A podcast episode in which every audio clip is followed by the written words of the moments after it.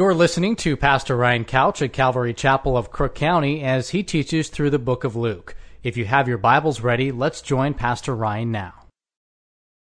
Luke 15 is probably a familiar text to you, probably one that you've read and heard taught, and hopefully we can look at it from maybe a little different angle and the Lord will speak to you this morning in a way that, that He never has. The theme of the Gospel of Luke is found in chapter 19, verse 10, where um, Luke tells us that the Son of Man came to seek and to save that which was lost. That that is the heart of our God, is to find lost people. And if you've ever been lost, you know what a helpless feeling it is. There, there's something about lostness that comes uh, just, and it causes us to, to really be engaged. A, a lost child a lost dog, a lost hunter in the woods, a lost tourist in a foreign city, a lost valuable or lost possession. It's like all of a sudden that even if it doesn't involve us, we just kind of get panicked. And if you ever been on a on a hunting trip and man, it's just sort of a casual thing and you're you're just out there walking around in the woods and then all of a sudden you realize you don't know where you're at.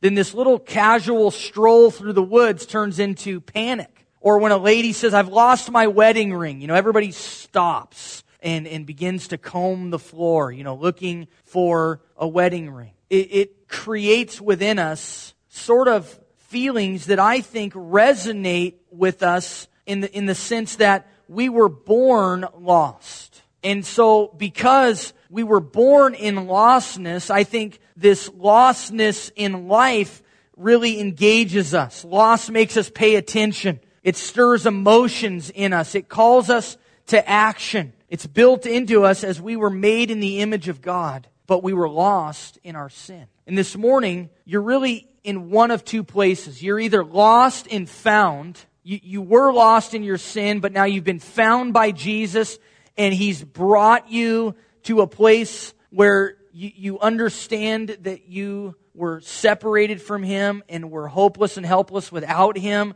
and yet he's brought you into a relationship with him and given you eternal life. Or you're lost and you're not found, and the sad thing about it is you, you may not even know that. And so the, the fact is you're either lost and found or you're still lost and God is pursuing you. And until you recognize your lostness, you're helpless. And some people say, well, I'm searching for myself. And imagine if you were lost out in the woods and that's what you said. Well, I'm searching for myself. Well, that's really cool, but the thing is, you already know where you're at. The problem is, nobody else does.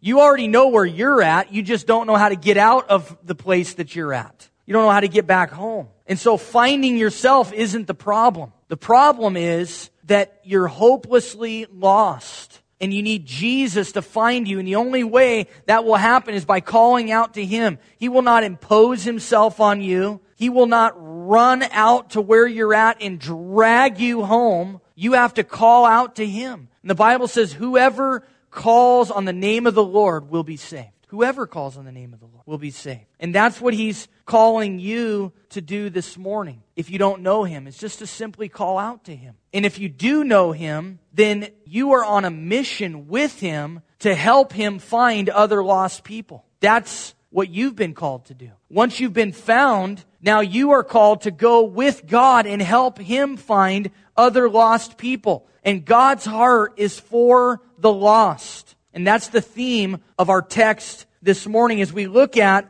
three specific parables directed at lostness. At the fact that there are things that are lost and God is going and seeking them and finding them and giving them identity and giving them relationship and purpose. He came to seek and to save that which was lost. And the context for us is set in verses 1 and 2, as it says that all the tax collectors and sinners drew near to him and to hear him. So, sinners and tax collectors who weren't very well liked in that culture. Tax collectors were just the lowest of the low in terms of just how they were perceived because the government would say you need to collect this much money. And tax collectors would then figure out how much they needed to make on top of that, and they would go and collect that from the people and extort the people and take advantage of the people. And there were no rules about how much they could take. And it was just basically like a mafia shakedown. Come to your house, they would say, okay, this is how much you need to pay. And people wouldn't have it, and they would just come back every day, and they would terrorize you until you paid. And so people hated tax collectors and especially the Pharisees who were very much loyal to their Jewish heritage and to the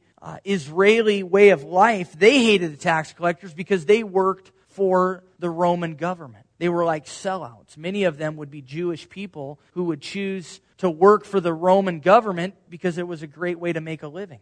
And so these sinners and tax collectors and all these outcasts of society are drawing close to Jesus to hear him. And the Pharisees and scribes complained. Shocking that they would complain about something Jesus is doing. And they say, this man receives sinners. Oh my. You know, how, what a horrible thing to do, to receive people that need help. This man receives sinners and even eats with them. And it's really sad because that's how some churches act. You know, people will say, oh, that church has got a bunch of sinners in it. And there's, there's people there that I don't really like to associate with. Those are the kind of people that Jesus attracted and appealed to. And if we are demonstrating the love of Jesus, if we're a place that's focused on Jesus, if Jesus is preeminent in our church, then we will attract sinners. If Jesus is, a, is preeminent in your life, and you're living out the life of Jesus and you're on mission with Him,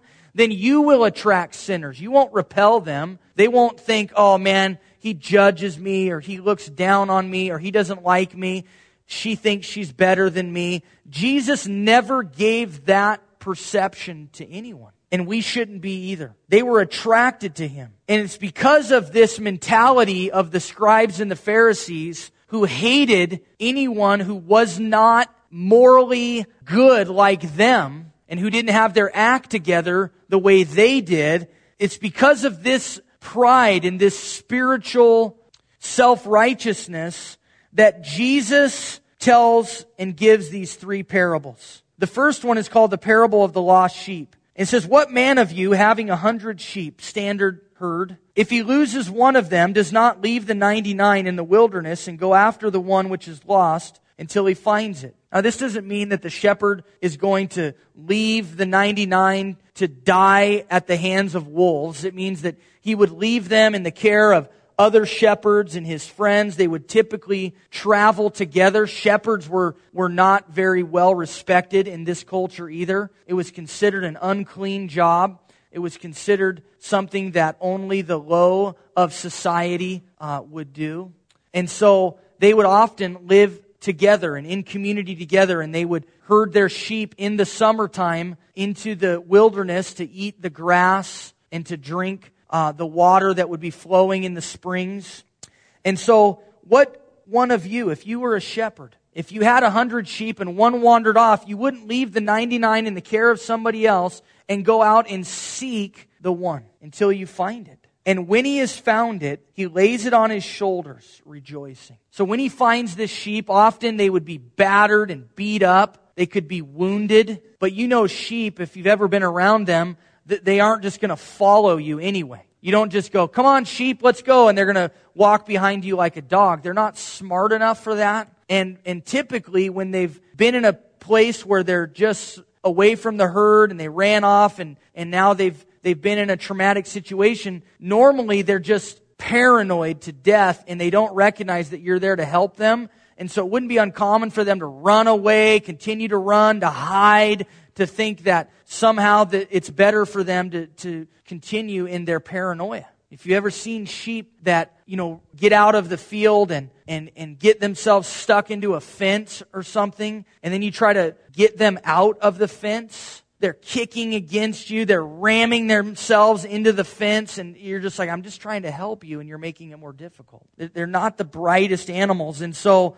what he says is you'll find it and then you would put it on your shoulders. And sometimes the shepherd would even have to break a limb, would have to break one of the lamb's legs to completely incapacitate that sheep and then place it on the shoulders and, and then bring it back to the herd and the, and they would wrap that leg and they would tend to it and, and that sheep would, would forever be endured, endeared to, to the shepherd. And that's what God has done for many of us. It's what he wants to do. He, he came, he, he seeks you, he finds you, he breaks you, and then he restores you. And it says when he comes back, when the shepherd comes back with this sheep, he calls together his friends and neighbors, all the other shepherds. He's like, man, come on. I found the one. Isn't this awesome? Saying to them, rejoice with me, for I have found my sheep which was lost. This was the heart of a shepherd. This is the heart of God. Maybe you're thinking, well, geez, you had 99. I mean, the things have like three or four a year. You know, what's the big deal? You lost one. Big deal. But that's not the heart of God. It's, it's never the heart of God. God cares about individuals. And really the point of what Jesus is trying to get across here is found in the idea of rejoicing and celebrating the fact that one was lost and now it's found. And you notice it says that he lays it on his shoulders, rejoicing. He brings it home. He calls together his friends and neighbors. And what do they do? Do they give a lecture to the sheep? Do they kick the sheep? Beat the crap out of it more? No it says they rejoice. They throw a party. They're absolutely stoked that this one sheep that was lost is now found.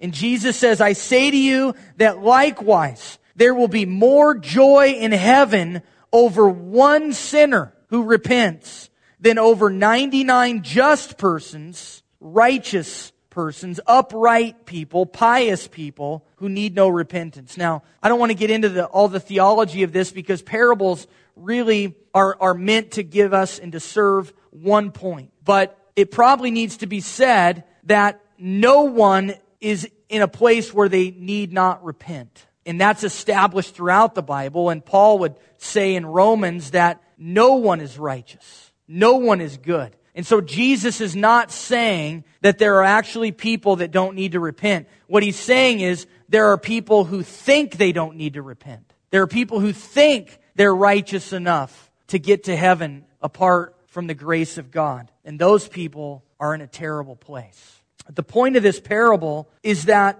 the shepherd's friends rejoice when he finds that which was lost. And so too, God's friends. If you consider yourself a friend of God, then you ought to be rejoicing over lost people being found. That you ought to have as the passion of your life being on mission with God to find lost people. You see, it's self-righteous people who feel like they're good enough on their own who don't care about lost people. They despise lost people. They look down on lost people. And if that's you this morning, you're not a friend of God. You're not being friendly to God in that way. God's not impressed with your spiritual resume. God's not impressed with your moral MVP awards. He's, he's not impressed with that. In fact, if you're using that as a way to elevate yourself above others and as a way to make God obligated to you, then you are actually opposed to God if you're looking down on people and you don't have a heart for the lost, that's opposed to God. And that's what is being made clear here. The friends of God, as illustrated by the friends of the shepherd, rejoice when one who is lost is found. The same point is made in the second parable, the parable of the lost coin. It says, Or what woman having ten silver coins, probably the, the, the value of ten days' wages, which is probably her dowry given to her by her father, that which she would have brought into the marriage. And if her husband dies or leaves her like a dirty shirt, which happened quite often in that culture, women were not valued or esteemed. And so this would have been her life savings. If she loses one of those coins, it's a big deal. One out of ten, it might not seem like that big of a deal to you. If you've got $10 and you lose a dollar, I mean, eh, you know, what, what can you buy for a dollar anyway? But this was a, this was a big deal. This is probably a woman who was very impoverished and every coin mattered to her. What woman in this situation does not light a lamp? She realizes she, it's night. She's counting her coins, and she, there's only nine. What woman among you wouldn't light the lamp, sweep the house, and search carefully until she finds it? There's a, there's a desperation that I, I can't go to bed. I can't just go on living the way that I was living. I, I've got to find this. And when she finds it, she calls her friends and neighbors together, saying, Rejoice with me, for I have found the piece which I lost. Now, apparently, it's at night. She's calling her friend. She's yelling across the neighborhood. I found my coin. That which was lost is found. Apparently they knew about it. She'd been talking about it. They, they heard her heart in, in her desperation wanting to find it. Likewise, verse 10, I say to you, there is joy in the presence of the angels. Oftentimes you'll, you'll hear it said that the angels rejoice. What it says is there's joy in the presence of angels. Speaking of Jesus, speaking of God the Father, speaking of the Holy Spirit, that they are rejoicing. Not that the angels aren't, but the point of it is, is that God is rejoicing over the repentance of one sinner. That Jesus rejoices in that.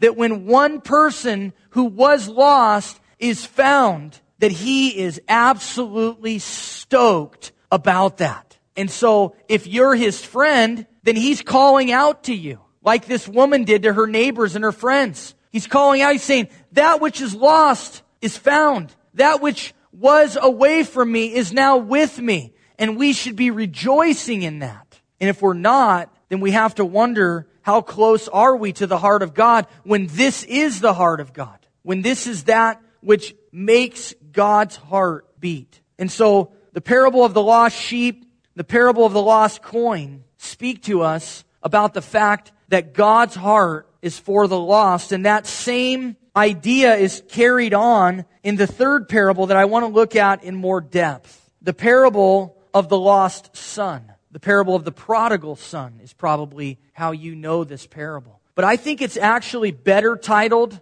the parable of the lost sons or the parable of the prodigal sons. Because as we see in verse 11, a certain man had two sons. He had two sons. And they're both illustrating a point for us. They're both separate from the father. They're both lost and the father seeks them both. They just go about their lostness in a different way. And we're going to talk about that. So I want to read this whole parable, and then I want to talk about the three characters in this parable. The father, the older son, and the younger son. We're actually going to look at it in, in the opposite order of that. We're going to look at the younger son, then the older son, and then the father. He says, A certain man had two sons, and the younger of them said to his father, Father, give me the portion of goods that falls to me. So he divided to them his livelihood. And not many days after, the younger son gathered all together, journeyed to a far country, and there wasted his possessions with prodigal or wasteful living. But when he had spent all, there arose a severe famine in that land, and he began to be in want. Then he went and joined himself to a citizen of that country, and he sent him into his fields to feed swine. And he would gladly have filled his stomach with the pods that the swine ate, and no one gave him anything. But when he came to himself, he said, How many of my father's hired servants have bread enough and to spare, and I perish with hunger? I will arise and go to my father and will say to him, Father, I have sinned against heaven and before you, and I am no longer worthy to be called your son. Make me like one of your hired servants. And he arose and came to his father. But when he was still a great way off, his father saw him and had compassion and ran and fell on his neck and kissed him. And the son said to him, Father, I have sinned against heaven and in your sight and am no longer worthy to be called your son. But the father said to his servants, Bring out the best robe and put it on him and put a ring on his hand and sandals on his feet and bring the fatted calf here and kill it and let us eat and be merry. For this my son was dead and is alive again. He was lost and is found. And they began to be merry. Now his older son was in the field. And as he came and drew near to the house, he heard music and dancing. So he called one of the servants and asked what these things meant. And he said to him, Your brother has come, And because he has received him safe and sound, your father has killed the fatted calf. But the older brother was angry and would not go in. Therefore his father came out and pleaded with him. So he answered and said to his father, Lo, these many years I have been serving you. I have never transgressed your commandment at any time, and yet you never gave me a young goat that I might make merry with my friends. But as soon as this son of yours came, who has devoured your livelihood with harlots, you killed the fatted calf for him? And he said to him, Son, you are always with me, and all that I have is yours. It was right that we should make merry and be glad, for your brother was dead and is alive again, and was lost and is found. Three characters, three characters that, that really illustrate and, and teach us three very different points. The younger son is your typical sinner who we would describe as, yeah, that person needs help. He was selfish. He went to his father and he said, Dad, I want your stuff before you're dead. Can you imagine saying that to your parents? Some of you that, that have parents that are still alive, maybe some of you that have parents that are getting up there in years. Can you imagine going to your dad and saying, Hey, I know that you're, you know, you're not quite dead yet, but I mean, look, you're not fooling anybody. You're, you know, you got, you got one foot in the grave, dude. So look, why don't I just spend it now? I mean, I'm not promised tomorrow. I might as well enjoy it now. You're like 80. You can't enjoy it. Can I, can I have it now? I mean, that is, that takes some guts. That takes a person who is completely consumed with selfishness. The younger son was selfish and he was wasteful. His dad didn't even argue with him. He gave it to him. He gave him a third of his inheritance because the way it was set up is if you had two sons, the older son would get two thirds of the inheritance, and the younger son would get one third. And so he gave him one third of his possessions. And he went out and he sold them, he traded it in, he did whatever it took, and he got the cash, and he went and lived the high life. And he wasted it. He partied, he lived wild, he paid for prostitutes, he indulged his flesh. He was the typical partier. If there was cocaine, he would have been snorting it. If there was meth, he would have been cooking it and smoking it. If there was pot, he would have been token on that. This guy was the typical wild dude. And typically, this would be the guy that you'd say, man, he needs help. He is lost. This is the one that, that parents call their prodigal, the one who is out there. And at some point, as he's partying and living it up, he runs out of money. He only had so much, he wastes it all. And so now he's got to get a job. The only problem is the economy's horrible. There's a famine in the land. There's no jobs except feeding pigs, which if shepherd is down here, well, pig farmers one notch below that. Because pigs were an unclean animal. Jews despised pig farmers. I mean, when Jesus sent the swine over the, the hill, their, their FEMA wasn't out there you know, uh, complaining about it. They didn't care.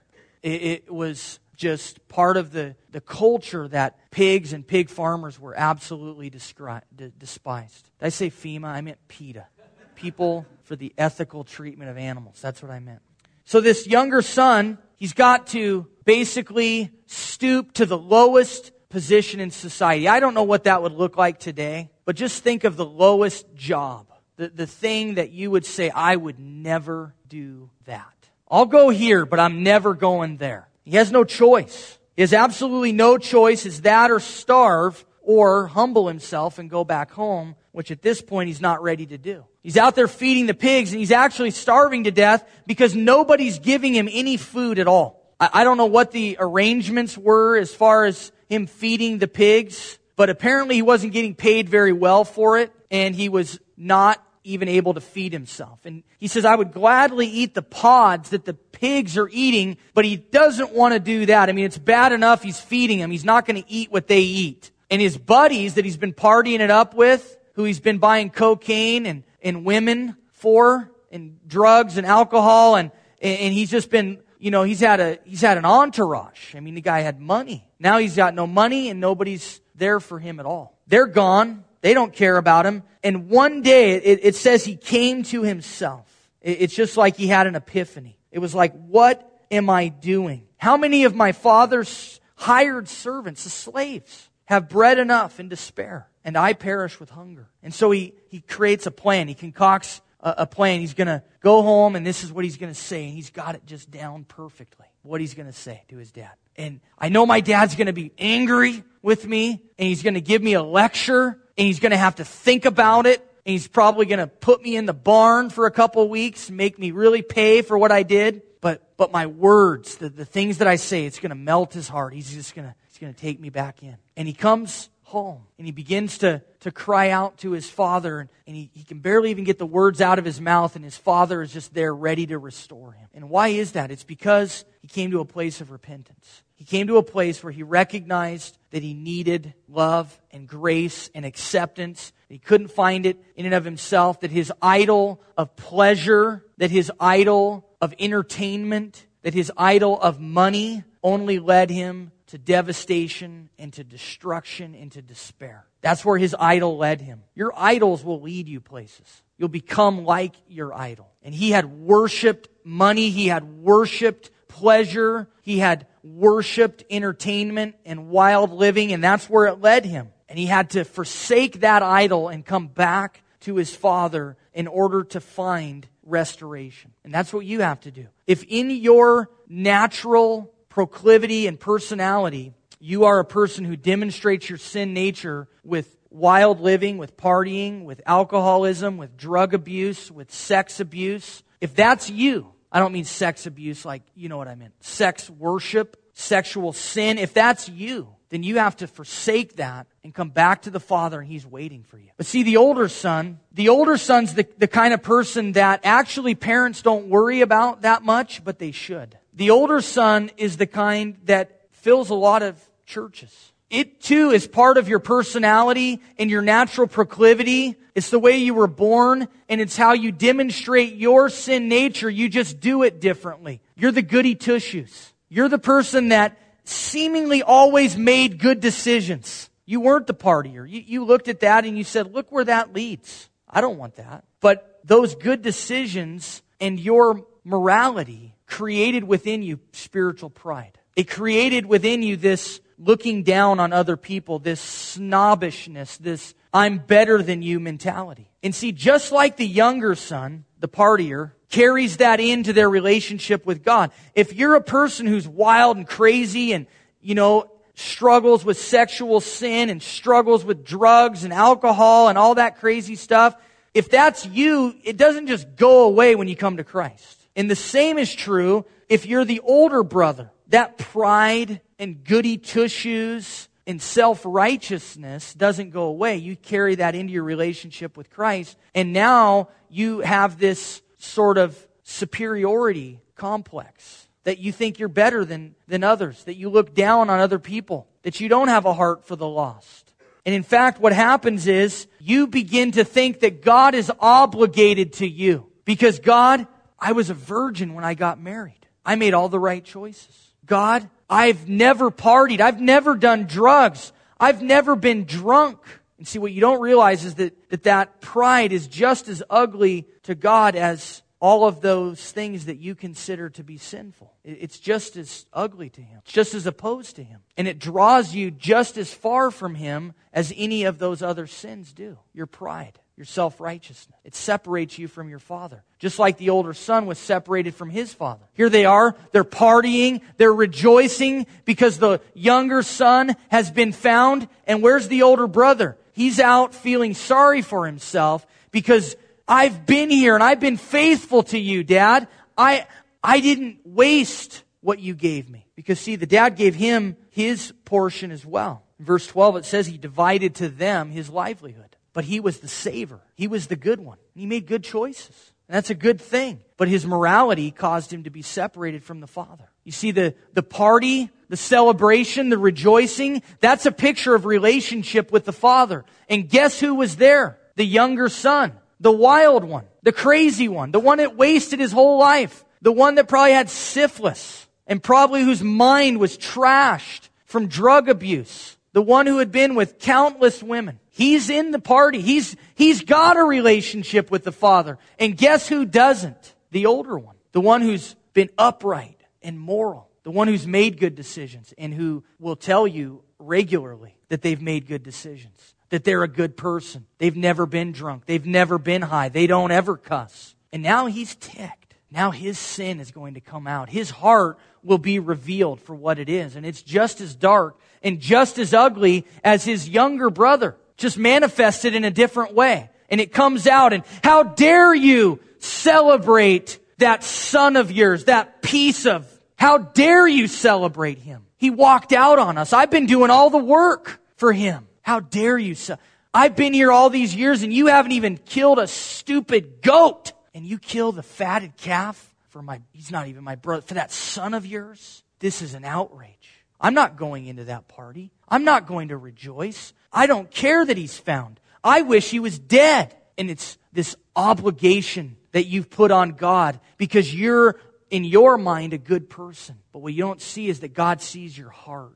And God knows that you're wicked and you're in desperate need of Him. It's just that you manifest your sin differently. But you think because it's not so outward and it's not so public and it isn't defined by those things that are really bad, you can go to church and nobody talks about you. Nobody cares about the sins of the heart. Nobody judges people that have spiritual pride or self righteousness. Th- those things are almost accepted. Those things are almost part of the program. I mean, if you're really going to be a, a good Christian, it's almost like you've got to be that way. And that is not true. And that's what this parable demonstrates for us is that both sons were opposed to God. And yet only one son came back and found relationship. The other son is still separated from the Father. He never did come in. And Jesus leaves it kind of open ended that way because he's speaking to the scribes and Pharisees. All of these parables were directed at them.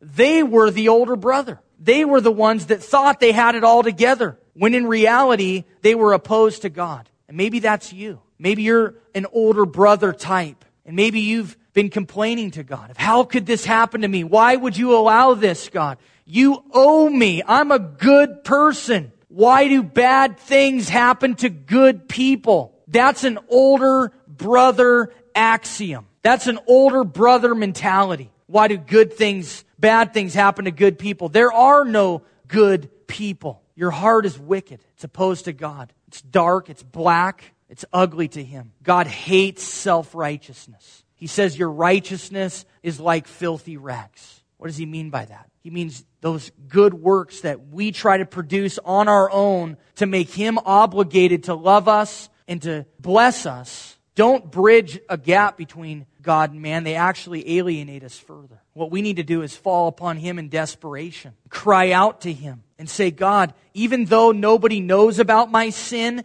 even though people don't see my sin the way they did the younger brother, it's not as obvious. But God, I'm a sinner. I'm prideful. I'm arrogant. I'm self righteous. I'm pious. I'm proud. I'm judgmental. I have hatred in my heart for people. I think I'm better than people. I'm a hypocrite. And see, it's not as obvious, but God sees it. And you have to repent of it. And you have to humble yourself. And you have to say, God, please allow me to come into the, the party, in, into the place of celebration and rejoicing because I'm alienated from you as well. And see, when you look at the younger brother and the older brother, you see that the younger brother wanted his father's stuff. That's what he wanted. But so did the older brother. He just went about it in a different way. The younger brother just was blunt and bold and said, Give it to me. I want it now. It went along with his personality. It's who he was. He was brash and out there. And I'm going to live it up.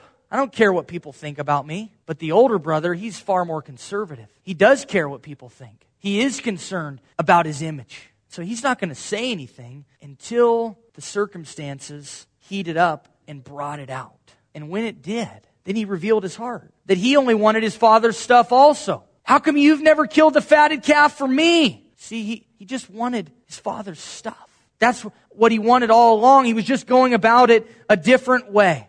Well, the third character that we see in this story is the father. And we see that the father is loving and gracious and kind and patient and willing to receive anyone, no matter what they've done. You notice that the son came to himself. He rehearsed this speech of what he was going to say to his father, and he got there and he really couldn't even hardly get it out of his mouth and the father cuts him off because he wasn't so concerned with what he said. He was concerned with his heart and that he was repentant. And you also notice that it just happened to be that on the day he came back, the father was there waiting for him. I don't think that's coincidence. That it was like, you know, I think I'm going to go out to the end of the driveway and see what's going on.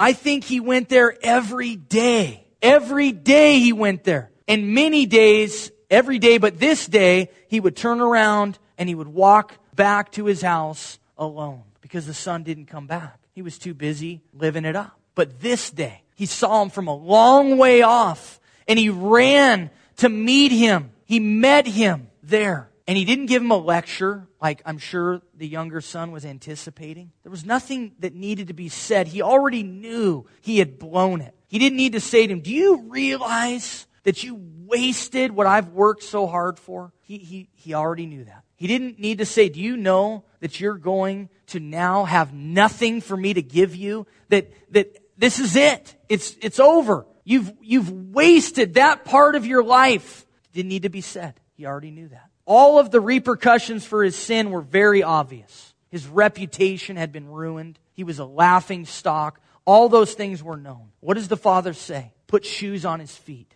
Slaves didn't wear shoes. He was saying, You're not a slave. You're my son. Many of you are, are slaves to your sin. And you're thinking, this is, this is all that I have. I'm just in bondage to this. And Jesus is saying to you this morning, I want to put shoes on your feet. You're not a slave to that. You don't have to be a slave to this world. You're my son. You're my daughter. You have a relationship with me. He puts a robe on him. See, the son would have been smelling like pigs, dirty, clothes tattered. He doesn't leave him in that. He takes those off and he clothes him in a brand new robe. And that's what Jesus has done for us. He's clothed us in his robe of righteousness. We didn't deserve it. We can't earn it. You can't buy it. It has to be given to you. And that's what the Father does for us, is He gives us His righteousness. And what you need to do, you guys, if you're a younger brother type of person, is that you need to see yourself clothed in His righteousness. There's no condemnation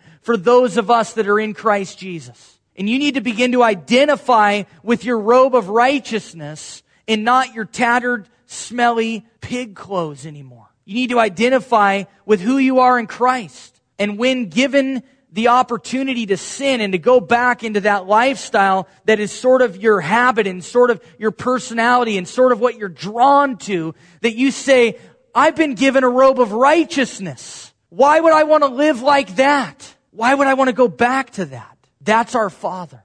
He accepts you. He loves you. He restores you. He gives you shoes to signify that you're not a slave to your sin anymore. He'll give you victory. He puts a robe on you signifying that you're no longer clothed in your own filthy rags, but that you are clothed in His righteousness. And He puts a ring on your finger signifying relationship and commitment that He'll never leave you nor forsake you. Now, certainly this son could get up the next morning and go right back to where he came from. And guess what? The father would be waiting for him again. That's the point. The father longed to find that which was lost, whether it was the younger son or the older son. Because as they're partying and enjoying and celebrating and rejoicing and eating some awesome steak, all of a sudden it occurs to the father, Where, where's, where's my older son? He ought to be here. And he goes out and tries to find him. And he does find him. And he's pouting and he's feeling sorry for himself and he's ticked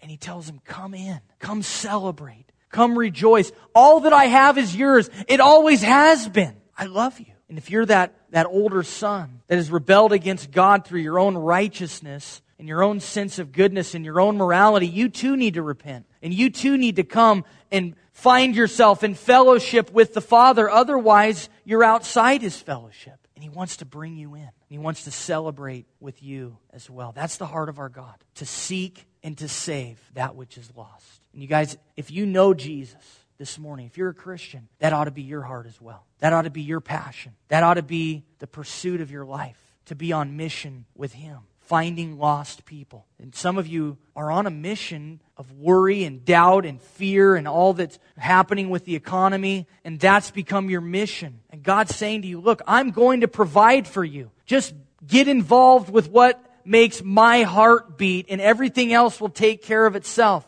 I'm on a mission to find lost people and I've been on that mission before the foundations of the world. You get to be a part of something so much bigger than yourself that way. You get to be a part of something that isn't mediocre and that isn't mundane and that doesn't fade away, but something that's eternal and that lasts and that has meaning and purpose. Quit seeking after things that just become part of your idolatry. It will lead you into further destruction. See, the father understood that both of his sons were idol worshippers. His younger son worshiped the idol of pleasure, entertainment, and fun. His older son worshiped the idol of his own goodness, of his perception, what people thought about him, his reputation. And that's an idol. You can be consumed by that idol. And you have to lay those idols down and come to the Father and get on mission with Him. Otherwise, your life is empty. No matter what extreme you find yourself on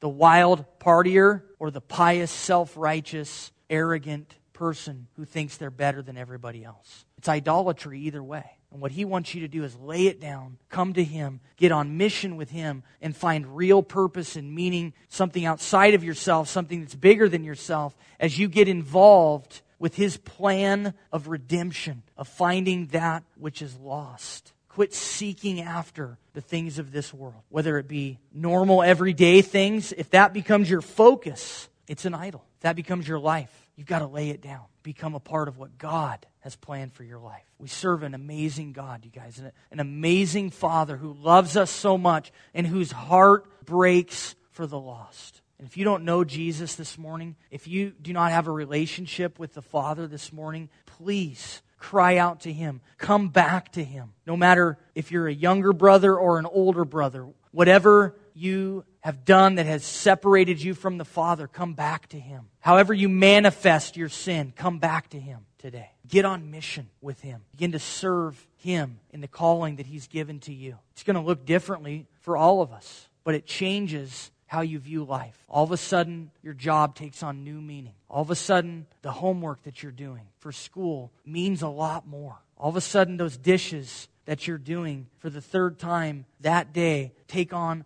a whole new meaning as you understand kingdom and you understand that you're serving God, doing it for Him as a part of His mission. It changes everything, it changes your life. Let's stand and pray together. Father, we, we thank you for this time in your word, God. We thank you, Lord, that you are a Father who wants to seek and to save that which is lost, that you long to find lost people, that it breaks your heart. And Lord, we ought to be rejoicing with you when, when that which is lost is found. And God, forgive us for being focused on so many other things that we've lost sight of what is important to you. Lord, that our lives have been consumed with things that, yes, are important and yes, are meaningful, but Lord, they're, they're not very important and they're not meaningful when they don't include you. When they become the focus of our life, they become an idol. God, may we lay down our idols this afternoon. Lord, we have such a propensity toward idolatry, toward elevating things to God-like status in our life, Lord. Please, God, tear them down, root them out of our lives. Lord, we want to be found by you. We want to have relationship with you.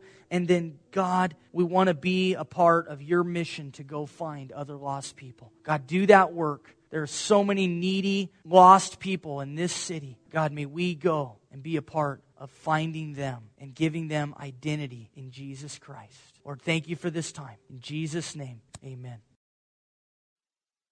You've been listening to Pastor Ryan Couch of Calvary Chapel, Crook County. For more information, you can write to us at P.O. Box 378, Prineville, Oregon 97754. Thanks for listening, and God bless.